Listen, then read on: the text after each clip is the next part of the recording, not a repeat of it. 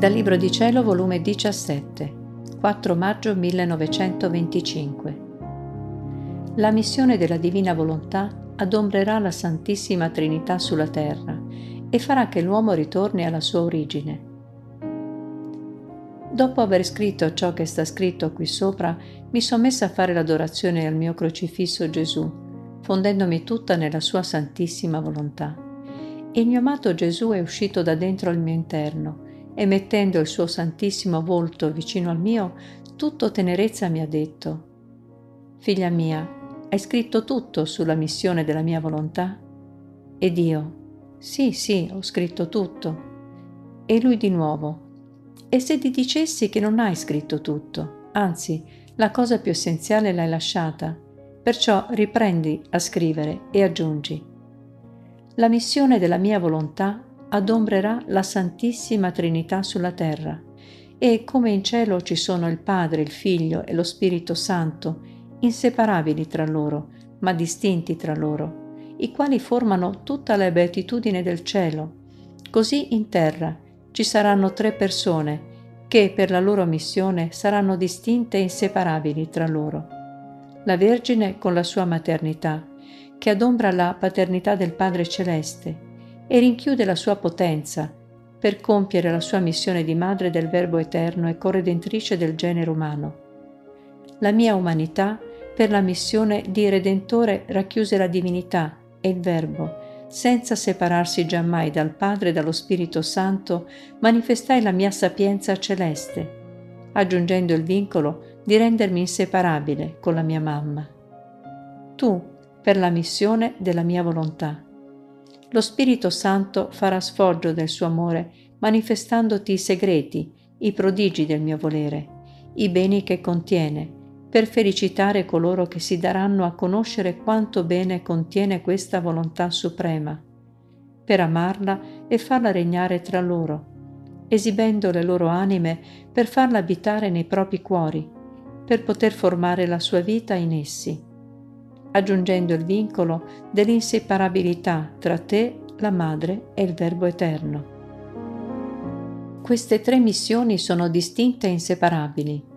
Le prime due hanno preparato le grazie, la luce, il lavoro e pene inaudite per la terza missione della mia volontà, per fondersi tutte in essa, senza lasciare il loro ufficio per trovare riposo, perché solo la mia volontà è riposo celeste. Queste missioni non si ripetono, perché è tale e tanta l'esuberanza della grazia, della luce e della conoscenza, che tutte le umane generazioni potranno restare riempite, anzi non potranno contenere tutto il bene che contengono. Queste missioni sono simboleggiate nel sole, che nel crearlo lo riempì di tanta luce e calore, in modo che tutte le umane generazioni hanno luce sovrabbondante né badai che al principio della creazione, essendo solo Adamo ed Eva che dovevano goderselo, di mettere quella luce necessaria per loro soli, e come dovevano crescere le generazioni a crescere nuova luce. No, no, lo feci pieno di luce, come lo è tuttora e sarà. Le opere mie, per decoro e onore della nostra potenza, sapienza e amore, sono sempre fatte con la pienezza di tutto il bene che contiene, né soggette a crescere o decrescere. Così feci del sole, accentrai in lui quella luce che doveva servire fino all'ultimo uomo. Ma quanti beni non fa il sole alla terra? Qual gloria nella sua muta luce non dà al suo creatore?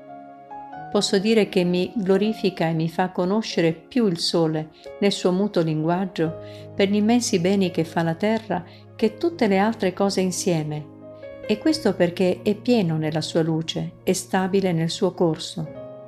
Quando guardai il sole, che con tanta luce solo Adamo ed Eva godevano, guardai pure tutti i viventi, e vedendo che quella luce doveva servire a tutti, la mia paterna bontà esultò di gioia e restai glorificato nelle opere mie.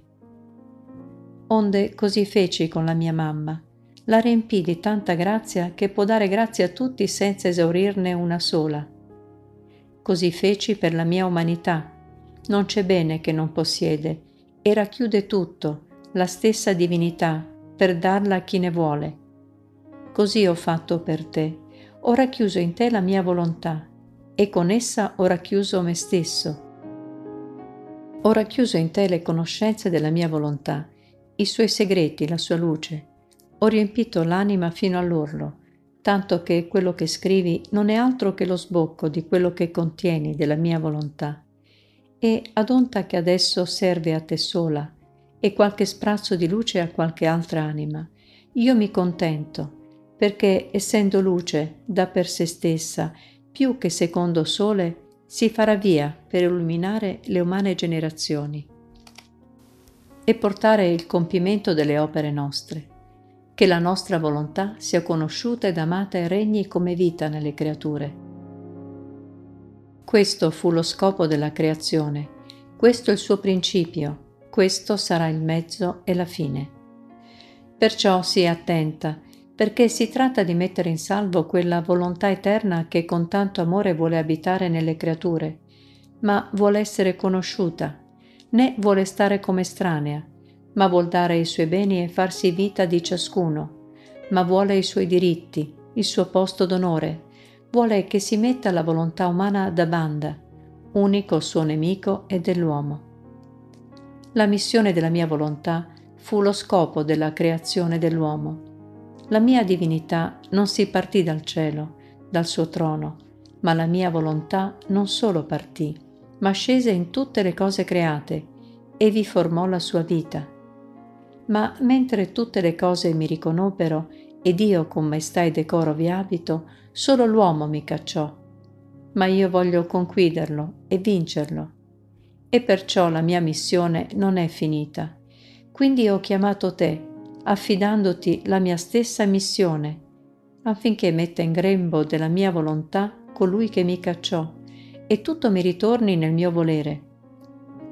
Perciò non ti meravigliare per quante cose grandi e meravigliose possa dirti per questa missione, per quante grazie possa farti, perché non si tratta di fare un santo, di salvare le generazioni, ma si tratta di mettere in salvo una volontà divina che tutti ritornino al principio, all'origine da dove tutti uscirono, e che lo scopo della mia volontà abbia il suo compimento.